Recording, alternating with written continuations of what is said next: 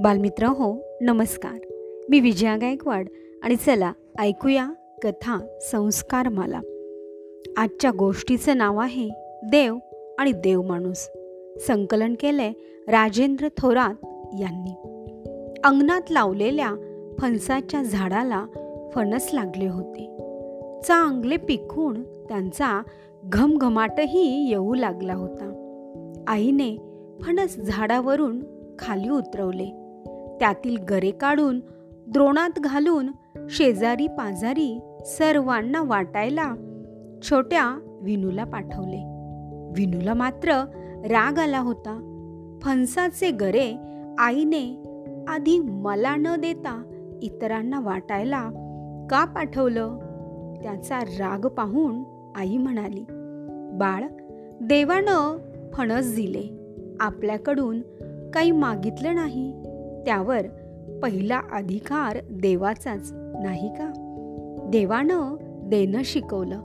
मग आपण तो गुण इतरांना द्यायला नको का? देतो तो देव आणि राखतो तो राक्षस. आईनं बालपणी शिकवलेला धडा मनात ठसवून आपलं आयुष्य देशवासियांसाठी वाहून घेणारा विनू म्हणजे आचार्य विनोबा भावे. त्यांचा जन्म कुलाबा जिल्ह्यातील गागोदे या गावी अकरा सप्टेंबर अठराशे पंच्याण्णव रोजी झाला.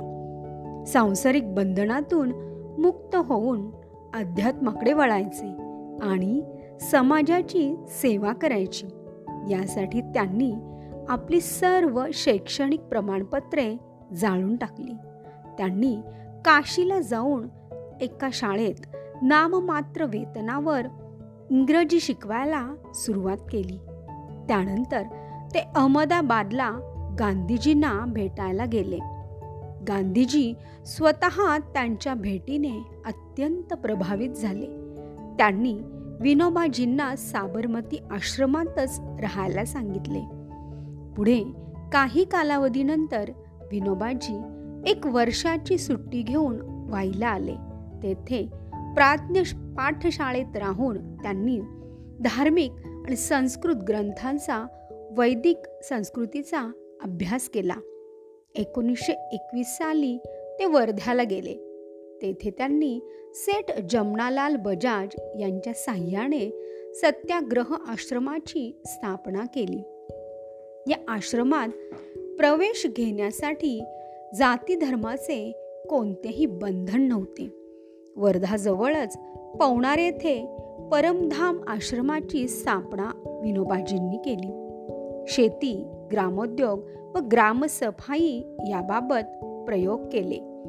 एकोणीसशे बत्तीसच्या स्वातंत्र्य लढ्यात विनोबाजींना अटक होऊन धुळे येथील तुरुंगात डांबण्यात आले. तिथे असताना त्यांनी गीतेवर प्रवचने द्यायला सुरुवात केली. ही प्रवचने साने गुरुजींनी लिहून घेतली. पुढे ती गीता प्रवचने म्हणून प्रकाशित करण्यात आली. विनोबाजींनी भगवद्गीतेचा केलेला मराठी अनुवाद गीताई म्हणून प्रसिद्ध आहे.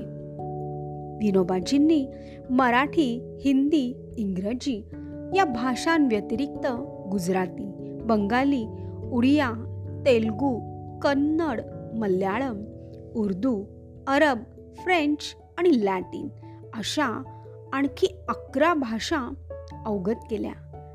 त्यांनी दोनशेहून अधिक पुस्तके लिहिली.